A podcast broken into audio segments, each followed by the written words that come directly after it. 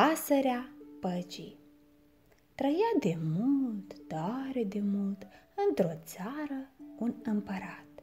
El era foarte bogat, dar își dorea să fie și mai bogat și de aceea purta multe războaie.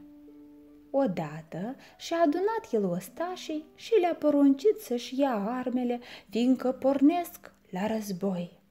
Luându-și sabia, s-a dus și el după coif.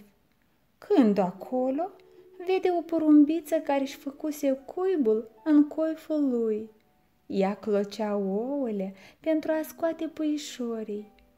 Împăratul a căzut pe gânduri, i s-a făcut milă de porumbiță, i-a chemat pe ostaș și le-a poruncit să plece acasă. Ostașii s-au bucurat și s-au întors pe la casele lor. De atunci porumbelul este numit pasărea păcii.